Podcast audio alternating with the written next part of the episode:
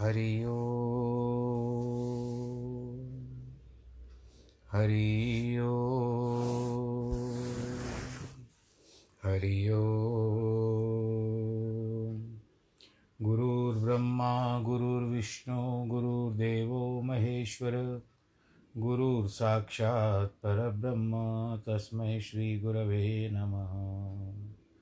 विघ्नेश्वराय, वरदाय, सुरप्रियाय। लम्बोदराय सकलाय जगद्दिताय, नागाननाय श्रुतियज्ञविभूषिताय गौरीसुताय गणनाथ नमो नमस्ते। नाहं वसामि वैकुण्ठे योगिनां हृदयेन च, मद्भक्तां यत्र गायन्ति तत्र तिष्ठामि नारद। जिस घर में हो आरती, चरण कमल चितलाय। तहाँ हरि वासा करे, ज्योत अनंत जगाए। जहाँ भक्त कीर्तन करे, बहे प्रेम दरिया। तहाँ हरि श्रवण करे, सत्यलोक से आए। सब कुछ दीना आपने, भेंट करूँ क्या नाथ? नमस्कार की भेंट लो, जोड़ू मैं दोनों हाथ। जोड़ू मैं दोनों हाथ, जोड़ू मैं दोनों हाथ। शान्ताकारं भुजगशयनं पद्मनाभं सुरेशं, विश्वाधारं गगनसदृशं मेघवर्णं शुभाङ्गं, लक्ष्मीकान्तं कमलनयनं योगिवृधानगम्यं, वंदे विष्णुं भवभयहरं सर्वलोकैकनाथं मङ्गलं भगवान् विष्णु मङ्गलं गरुडध्वज मङ्गलं पुण्डरीकाक्षमङ्गलायस्तनोहरि सर्वमङ्गलमाङ्गल्ये शिवे, सर्वार्थसाधिके शरण्ये त्र्यम्बके गौरी। नारायणी नमोऽस्तु ते, नारायणी नमोऽस्तु ते, नारायणी नमोऽस्तु ते।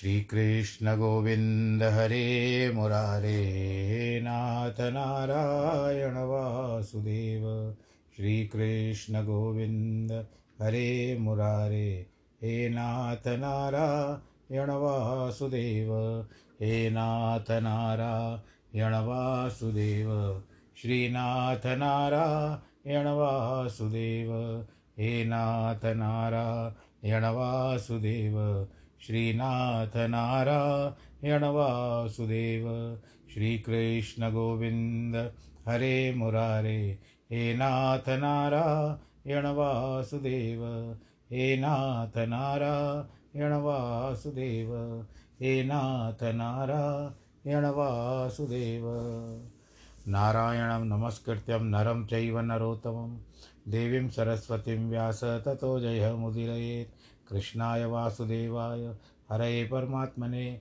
प्रणतक्लेशनाशाय, गोविन्दाय नमो नमः। ॐ नमो भगवते वासुदेवाय। सच्चिदानन्दरूपाय विश्वोत्पत्त्यादिहेतवे। तापत्रयविनाशाय श्रीकृष्णाय वयं नुमः। यं प्रव्रजन्तमनुपे तमपेतकृत्यं द्वैपायनो विरह। कातर आजु आवह पुत्रेति तन्मयतया तर्वो विनेदोस् तं सर्वभूतहृदयं मुनिमानतोऽस्मि। मुनिमानतोऽस्मि। मुनिमानतोऽस्मि। बोलो कृष्ण कन्हैया, लाल की जय। श्रीमद् भागवत महापुराण की जय। प्रिय भक्तों आप सब लोग इस समय फिर से उपस्थित हुए हो। जिसने अभी आरंभ किया है, वो अब सुनेगा। कभी कोई बाद में आरंभ करता है, वो तभी सुनेगा। जिस समय जिसको समय की उपलब्धि हो जाए, उसके अनुसार ही कर लेता है, सुन लेता है। आज हम श्रीमद् भागवत कथा के पंचम स्कंद में प्रवेश कर रहे हैं। कुल मिलाकर के बारह स्कंद हैं श्रीमद् भागवत के अंदर। उसके अंतर्गत हम अगर देखते हैं तो आज हमने कल चार पूरे किए, और अब दूसरा जो चल रहा है, आगे अभी जो यहाँ से आरंभ होगा, इसमें श्रीमद् भागवत की अंतरकथा में पांचवा स्कंद आरंभ हो रहा है। इसमें राजा प्रियव्रत की कथा आएगी। भरत की कथा आएगी। उनके वंशजों की कथा आएगी और जड़ भरत की कथा आएगी। इसमें मोह माया बताया गया। किसमें ज़्यादा मोह रखने से क्या होता है? पहले हम लोग जो उत्तानपाद के दूसरे पुत्र थे, जिनका नाम प्रियव्रत था, पहले उसका वर्णन करते बोलो, कृष्ण कन्हैया, लाल की जय। आज मैत्रेय जी और विदुर जी नहीं है। आज सीधा संवाद जो है सुखदेव जी का परीक्षित के साथ और सूत जी का शौनक आदियों के साथ। जो ऋषि मुनि थे। राजा प्रियव्रत उत्तानपाद के पुत्र, प्रथम आत्मज्ञान, फिर गृहस्थ, आश्रम में अनुराग, उसके पीछे सब संग को छोड़कर, मोक्ष के पाने की कथा सुनकर, परीक्षित, विस्मयचित होकर सुखदेव जी से कहते हैं, मुने महात्मा प्रियव्रत परम भागवत थे। इसमें तो उनकी रति एक आत्मा में भी हो सकती है। वह किस प्रकार गृहस्थ आश्रम में रत हुए थे? यह आश्रम दोष रहित नहीं है, क्योंकि यह कर्म से बंधा हुआ है। अपने अपने रूप के तिरस्कार का मूल है। गृहस्थ आश्रम में रति और उसके विषयों में अभिनिवेश करने से होती है। मुक्त संगी भागवत, पुरुषों को तो कभी घर में अभिनिवेश हो ही नहीं सकता। कुटुंबी की लालसा करने वाली बुद्धि होने से गृहस्थ आश्रम में सत्य सत्य रति होती है। परंतु जो महान पुरुष, उनके चित्त सदा ही भगवान के चरणार विंदों में छाए की छाया में लगे रहते हैं। फिर भला कैसे ऐसे पुरुषों की कुटुंब की और लालसा होने वाली बुद्धि कैसे हो सकती है? यह यही कि वो परम भक्त थे, भगवान जी की परम भक्ति करते थे, फिर गृहस्थ जीवन में क्यों प्रवेश किया उन्होंने? हे ब्रह्मन राजा प्रियव्रत ने पुत्र कलत्र और गृहदामी अनुरागी होकर भी सिद्धि प्राप्त की है और भगवान में उनकी अचल भक्ति हुई। इसका भी तो मुझे एक बड़ा भारी संदेह है। गृहस्थ आश्रम में रह कर के पुरुष की सिद्धि और भगवान जी की भक्ति, अटल भक्ति, वो भी। सुखदेव जी कहते, राजन, सत्य तो यह है कि भगवान के चरणारविंद, मकरंद के रस के जिन जिन पुरुषों को चित्त लगा रहता है।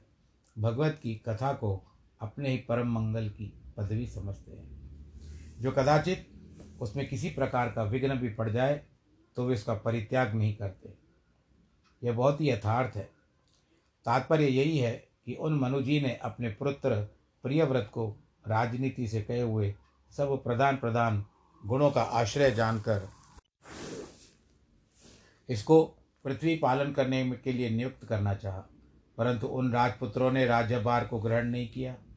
हे राजन, प्रियव्रत के राजभार न लेने का कारण यह है कि वह परम भागवत था।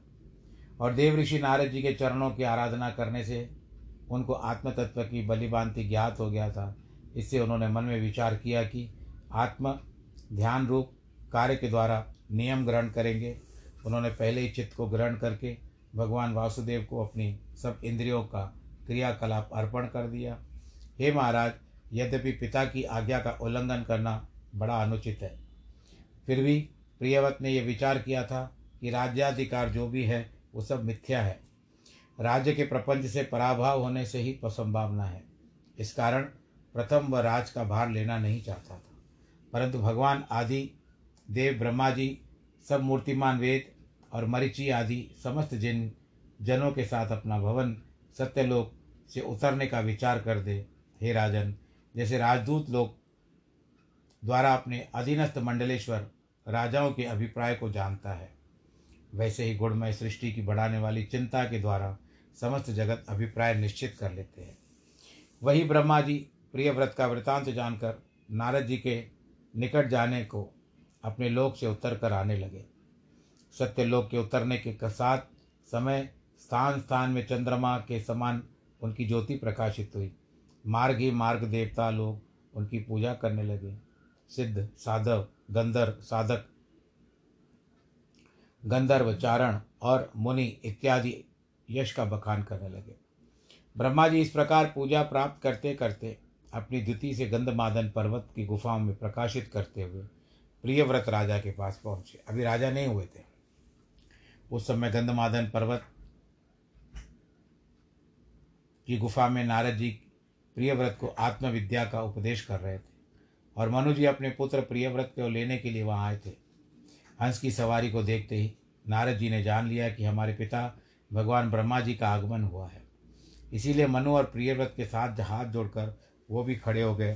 पूजा की सामग्री लेकर के ब्रह्मा जी की स्तुति कही, कर ली कि हे भारत, पूजा की फिर मीठे वचनों से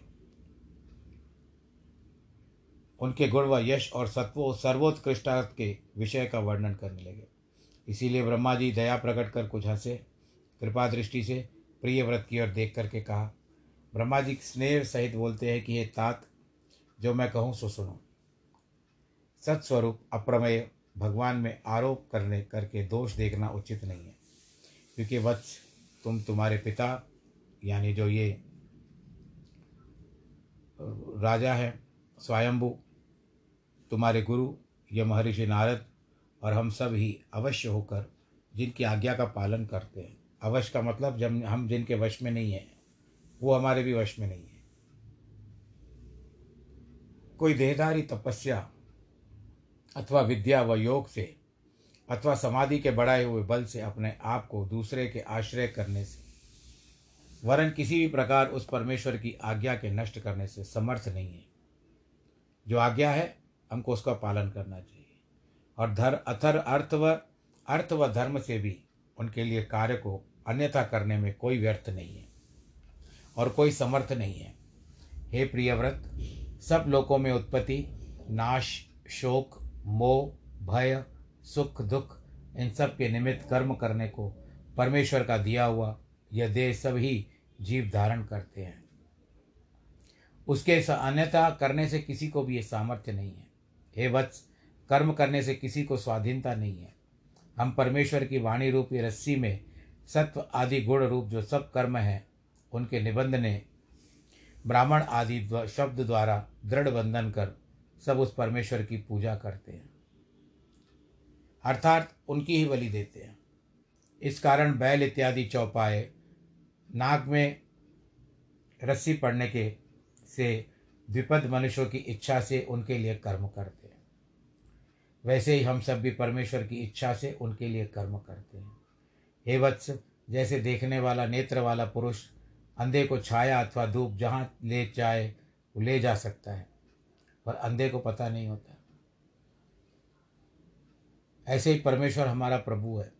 वह हमारी इच्छा से हमारे लिए पशु पक्षी अथवा मनुष्य का कोई दे दे सकता है। हम लोग उसको ही अंगीकार करके सुख व दुख भोग किया करते हैं। वह सुख दुख गुण कर्म संग हेतु वही ईश्वर होता है। अर्थात बैल इत्यादि जैसे किसान के देने के ही घास आदि खाने को पाते हैं। अपनी इच्छा से खाने की इच्छा नहीं पा से भी नहीं खा पा सकते, खा सकते हैं। निद्रा में उठे हुए पुरुष को स्वप्न में देखे हुए पदार्थ केवल स्मरण मात्रा से रहने से अभिमान शून्य होकर प्रारब्ध के कर्म भोग वर्तमान देह की धारण करनी होती है। इसी कारण कर्म भोग भी भोगना पड़ता है। उस स्थल में अपने मन में मन में ऐसा मत समझ लेना कि घर में रहकर इस लोक का सुख भोग करके अभिमान, त्याग व मोक्ष की संभावना नहीं रहती। अतः एवं घर का त्याग करना ही ठीक है। हे वत्स, जो पुरुष असावधान है, उसने अपनी इंद्रियाँ नहीं जीती है वह पुरुष आदि संघ के भय से एक वन से दूसरे वन में भागा भगा फिरता है कि उसको वन से भी भय हो जाता है। क्योंकि वह पुरुष बुद्धि और पाँच इंद्रियाँ इन छह दुश्मनों के साथ मिला हुआ है। परंतु जिसने इंद्रियों को जीत लिया है, आत्मा ही जिसकी रति उत्पन्न हुई है, उसके लिए गृहस्थ आश्रम क्या अन अनभल कर सकता है? वत्स प्रिय व्रत, जो पुरुष इन छह शत्रुओं को जीतना चाहे तो प्रथम उसके घर में ही रहकर इन सब की गति को रोककर जय के लिए प्रयत्न करे। जब रिपु रिपु का मतलब हो कि दुर्बल हो जाए, तब पीछे से गर्व वही घूमे, क्योंकि मनुष्य किले का आश्रय करने से ही बलवान वैरी को विजय करते हैं। पश्चात जैसी इच्छा हो, दुर्गम अथवा और कहीं निवास करे। हे वत्स, यह गृह रूपी दुर्ग का आश्रय प्राकृत लोगों के लिए जानना तुम सरीखों के लिए नहीं है।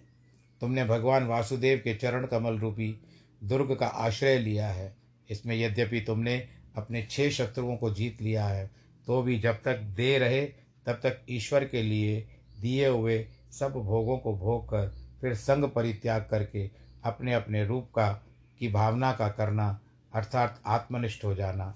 महर्षि सुखदेव जी इतनी कथा वर्णन करके राजा परीक्षित से कहते, महा, महिपाल, महा भगवत भक्त प्रिय व्रत ब्रह्मा जी के वचन सुनकर मन में विचार करने लगे कि वह एक, हम एक क्षुद्र प्राणी हैं। हमको त्रिभुवननाथ ब्रह्मा जी ने ऐसा भला उपदेश देते हैं। फिर उन्होंने सिर झुका करके कि आपकी जो आज्ञा है, मैं वही करूँगा। यह कर ब्रह्मा जी ने आज्ञा की आज्ञा मान ली। ऐसा होने से मनुष्य को बहुत संतोष प्राप्त हुआ। मनु जी को उन्होंने आनंदित चित्त से यथावित ब्राह्मण, ब्रह्मा जी की पूजा की। ब्रह्मा जी उसके चरण कर, ग्रहण करके प्रियव्रत और नारद जी के सामने अपने लोक को चले गए।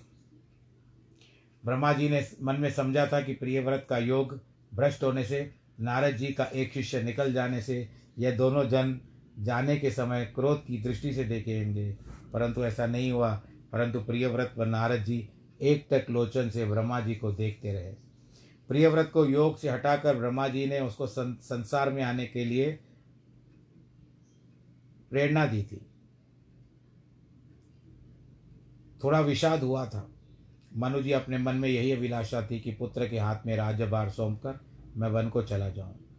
भगवान ब्रह्मा जी ने उनका मनोरथ सिद्ध कर दिया। और उसके बाद पुत्र का अभिषेक करके विषम स्थिति में संसार भोग की वासना से विरक्त हुए। प्रियव्रत ने यद्यपि जिन भगवान आदि पुरुष के प्रभाव से सब जगत के बंधन कट जाते हैं, उन दोनों चरणों का नित्य प्रति ध्यान कर कर राग आदि मलों को जला डाला था। शुद्ध चित्त हो गए थे।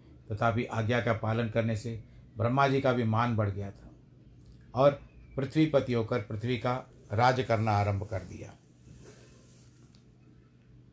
हे महाराज, यद्यपि प्रियव्रत निवृत्ति मार्ग का अधिपथिक था, तथापि ईश्वर की इच्छा से कर्म का अधिकार प्राप्त हुआ। जब कुछ समय प्रियव्रत को राज्य करते बीत गया, उस समय प्रजापति विश्वकर्मा की कन्या बहिष्मती के साथ विवाह किया। स्त्री के गर्भ से दस पुत्र हुए और उजस्वती नामक एक कन्या उत्पन्न हुई। दसों पुत्र राजा प्रियव्रत के समान ही थे। गुणशील, वीर कर्म द्वारा उद्धार किए हुए कन्या सबसे छोटी थी। हे राजन, प्रियव्रत के इन दस पुत्रों के नाम एक था आग्निद्र इत्मजिब यज्ञबाहु, महावीर हिरण्य रेतस धृतपृष्ठ सवन, मेधातिथि, वीतोत्र, कवि अग्नि के नाम पर सबके नाम थे। इन दस पुत्रों में कवि, महावीर और सवन यह तीनों पुत्र निष्ठावान ब्रह्मचारी हुए। उन्होंने बालकपन से आत्मविद्या से परिश्रम करके परमहंस आश्रम में प्रवेश किया था। वह तीनों जन महाज्ञानी और शांत स्वभाव वाले हुए, जो सब जीव, समूह के निवासभूत और भयभीत जनों की रक्षा करने वाले थे। उन सच्चिदानंद मुकुंद चरणार विंद का स्मरण करके अखंडित भक्ति योग से प्रभाव से अपने अपने अंतकरण में बलिभांति शुद्ध कर लिए थे। हे राजन, प्रियव्रत की एक दूसरी रानी थी। उसको भी तीन पुत्र प्राप्त हुए और उनके नाम क्या थे? उत्तम, तामस और रैवत। तीनों पुत्र मनमंत्रों के अधिपति हुए। इस प्रकार जिसके तीन पुत्रों ने जाति पाई, उस महात्मा प्रियव्रत ने ग्यारह अर्बुद्ध वर्ष तक पृथ्वी का पालन किया।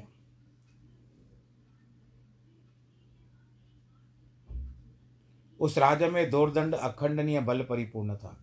जब वह राजा पूर्ण बल से धनुष की टंकार करता था तो बिना युद्ध के धर्म विपक्ष करने वाला सब ही पुरुषों का नाश कर देता था। उसका भोग विलास भी थोड़ा ही था। परम प्यारी भरिष्मती नगरी के साथ प्रतिदिन आमोद प्रमोद द्वारा मानो उसके विज्ञान और विवेक को पराजित कर दिया था। इस कारण विषय में आसक्त करके निभोग विलास करने से एक समय प्रतीत होता कि मानो वह आत्मा को भूल गया हो। एक समय भगवान सूर्य जब सुमेरु पर्वत की प्रदक्षिणा करके लोकालोक पर्वत तक प्रकाश कर रहे थे, उसके आधे भूमंडल से प्रकाश था आदि पृथ्वी पर अंधेरा छा गया था। उस समय राजा ने सूर्य की ओर दृष्टि करके विचार किया कि भगवान सूर्य सुमेरु पर्वत की परिक्रमा करके और आदि पृथ्वी को प्रकाशित करते हैं आदि में अंधकार छा रहा है। इसके लिए प्रतिज्ञा की कि हम अपने प्रभाव से रात्रि को भी दिन कर देंगे। यह विचार सूर्य के समान वेगवान अपने ज्योतिर्मय रथ पर बैठ करके दूसरे रथ सूर्य की भांति, सूर्य के चारों ओर घूमे। हे राजन, प्रियव्रत ने जो ऐसा आचरण किया, उसको कोई असंभव न समझना, क्योंकि भगवान की भक्ति करने से उनका अलौकिक प्रभाव वर्धित हुआ, क्योंकि जिस समय राजा प्रियव्रत ऐसा कर रहे थे, उस समय चतुर्मुख ब्रह्मा जी उनके निकट आकर के उन्हें इस कार्य से निवारण किया। काहे वत्स, यह तुम्हारा अधिकार नहीं है। पृथ्वीनाथ प्रियव्रत के रथ के पहियों से जो सात गड्ढे बने हुए थे, वह सात समुद्र हो गए और उन्हीं समुद्रों के पृथ्वी के सात द्वीप हो गए। उन सात समुद्रों में ही जम्मू द्वीप, जो हमारा भारतवर्ष है, लक्षद्वीप, शालमली द्वीप, कुशद्वीप, क्रौच द्वीप और पुष्कर द्वीप, ये पृथ्वी के सात द्वीप बने। हे राजन, अब इन द्वीपों का प्रमाण सुनो। ये सातों द्वीप जो है क्रमशः एक दूसरे के प्रमाण से दूने हैं और समुद्र के बाहरी भाग में चारों ओर बनाए गए हैं। जिस समय, जिस प्रकार, सब प्रकार समुद्रों से बाहरी भागों से एक द्वीप है, इसी प्रकार सब द्वीपों के बाहर एक एक समुद्र, अर्थात खारी जल, इक्षु एक इक्षु रस इक्षु का मतलब होता है गन्ने का। सुराजल घृत जल, दधि जल, दुग्ध जल और शुद्ध जल, ये सात समुद्र सातों द्वीपों को मानो खाई हो गए हैं। ये सब द्वीप जो समुद्र से घिरे हुए हैं, इनका प्रमाण ऐसा है कि इसके लिए तुल्य यथाक्रम से पहले एक समुद्र है, फिर एक समुद्र परे एक द्वीप है। ये सब सागर अलग अलग असंकीर्ण रूप से भारी भाग से व्याप्त हो रहे हैं, भीतर नहीं फैले हैं। राजा प्रियव्रत ने सात द्वीप अपने तुल्य चरित्रवान सातों पुत्रों को, अर्थात अग्निद्र हिद्मज्वाहु जीव यज्ञबाहु, हिरण्यरेता, दृष्टपुष्ट धृतपृष्ठ मेधातिथि और वीत्रियोत्र नामक सात पुत्रों को एक एक द्वीप का राज दे राज दे दिया। उनमें ऊर्जस्वती नामक जो कन्या थी, उसका विवाह शुक्र से, शुक्र के साथ हुआ। उन्हीं के गर्भ से देवयानी नामक शुक्र की कन्या उत्पन्न हुई। हे राजन, जो पुरुष भगवान के भक्त हैं, उन्होंने भगवान के चरण की रेणुका अपनी इंद्रियों को जीत लिया, उनमें से इस प्रकार पौरुष होना संभव नहीं है। क्योंकि अनंत चांडाल पुरुष भी भगवान का नाम लेकर एक बार उच्चारण करने से संसार के बंधन से छूट जाते हैं। जो कुछ हो, राजा प्रियव्रत देव ऋषि महा नारद जी के श्री चरण आश्रय करने के समय जो राजादि प्रपंच आ पड़ा, उसके संबंध से अपने आत्मा को अनिवृत समान मन ही मन वैराग्य करता हुआ ग्लानी सहित वचन बोला, हाय मैंने अच्छा नहीं किया, जो अविद्या रचित विश्व रूप, विषम अंधकूप में इंद्रियों के वश होकर गिरा सब ही वरता है। अयो, मैं अपनी स्त्री स्त्री का क्रीड़ा मृग बना। मुझे धिक्कार है। यह कहकर राजा अपने आप ही बहुत सी निंदा करने लगा। ये राजन भगवान हरि के प्रसाद से राजा प्रियव्रत को ज्ञान प्राप्त हो गया। अपने आज्ञा की, अपने आज्ञाकारी पुत्रों के मध्य पृथ्वी विभाग कर धन संपत्ति सहित अपनी स्त्री को मृत शरीर के समान त्याग कर फिर देव ऋषि नारद के बताए हुए मार्ग का अनुसरण करने लगा। हे राजन, स्त्री। प्रभाव की कथा कौन वर्णन कर सकता है? उसने अंधकार को नाश करने के लिए घूमते घूमते अपने रथ के पहियों से सात समुद्र खोद लिए थे। फिर जिसने विभाग पूर्वक द्वीपों की रचना की, पृथ्वी की शांति सात और सब प्राणियों का विवाद निवारण करने के लिए नदी पर्वत बना दी तथा द्वारा जो प्रत्येक द्वीप की सीमा नियत कर दी। भगवत भक्तों के प्यारे जिन प्रियव्रत ने भूमि का स्वर्ग का, मनुष्य का और योग व कर्म के विभव को नरक के समान समझा था, उस परम भागवत की क्षमता कौन कर सकता है? और जिसका, और किसका क्या सामर्थ्य है? यहाँ पर बात क्या आती है कि जब जहाँ तक मेरे गुरु कहते थे कि जब उन्होंने देखा प्रियव्रत ने कि अंधेरा क्यों हो रहा है तो उन्होंने कहा कि मैं अंधेरा कभी नहीं होने दूँगा, इस सूर्य को मैं अस्त नहीं होने दूँगा। इसके लिए जो उन्होंने विभाग किए, सात समुद्रों को ऐसे बनाया कि आज देखो कि सब जगह अपने अपने स्थान पर सूर्योदय होता है, सारे विश्व में, और रात्रि भी होती है। जिस तरह से हमारे पास इस समय में रात्रि का अपराध दोपहर हो रही है और अभी कई देशों में रात्रि होगी। या तो कोई प्रातःकाल होगा, या कुछ आगे जैसे देश है हमारे, देश के आगे, पूरब की तरफ़, हमारी ओर से जो पूरब के देश हैं, वहाँ पर इस समय सायंकाल होगी या तो रात्रि होगी। तो ये सारे नियम बनाए गए पर आज विज्ञान नहीं मानेगा। वो कहेगा कि ये सब हमारी खोज है। खैर सबकी खोज रहनी चाहिए, सब लोग अपने अपने स्थान पे प्रसन्न रहने चाहिए। ईश्वर आप सबको प्रसन्न रखे, क्योंकि कथा का प्रसंग आज हम यहाँ पर पूरा कर रहे हैं। ईश्वर आप सबको प्रसन्न रखे, खुश रखे, आनंदित रखे। आज जिनके जन्मदिन और वैवाहिक वर्षगांठ है, उनको बहुत सारी बधाई। और भगवान करे, आप अपने आप को अवश्य सुरक्षित रखें काल जो चल रहा है और इसमें नई नई बीमारियाँ और उत्पन्न हो रही है। इसके लिए वही इस बात बताते हैं कि जितना हो सके अपने आप को संभालो। हाथों को धोएँ बार बार धोएँ, जब भी बाहर से आते हो धो लें, और बाहर जब भी निकलते हो तो मुख पर मास्क लगाएँ। तत्पश्चात आपको एक काम और भी करना है, सामाजिक दूरी भी बना करके रखनी है, जिसको आप सोशल डिस्टेंस कहते हो। मेंटेन करो अपने आप को। तो आपका जीवन मेंटेन हो जाएगा। कहीं थोड़ी भी चूक हो गई, नज़र हटी कि दुर्घटना घटी। भीड़ भाड़ के इलाकों में ना जाएँ, बहुत ही ज़रूर हो तो हाथ में ग्लव्स पहने, मुख पर डबल मास्क लगा करके आप निकल सकते हो। परंतु ज़रूरी हो तो अगर ना हो तो आप आनंद के साथ घर में रहें। भज गोविंदम भज गोविंदम भज गोविंदम मूड मते। आज के कथा को, प्रसंग को हम तीन मिनट पहले ही समाप्त कर रहे हैं। सर्वे भवंतु सुखिना सर्वे संतु निरामया। सर्वे भद्राणि पश्यन्तु। माँ कश्चित् दुःखभाग् भवेत्। नमो नारायण।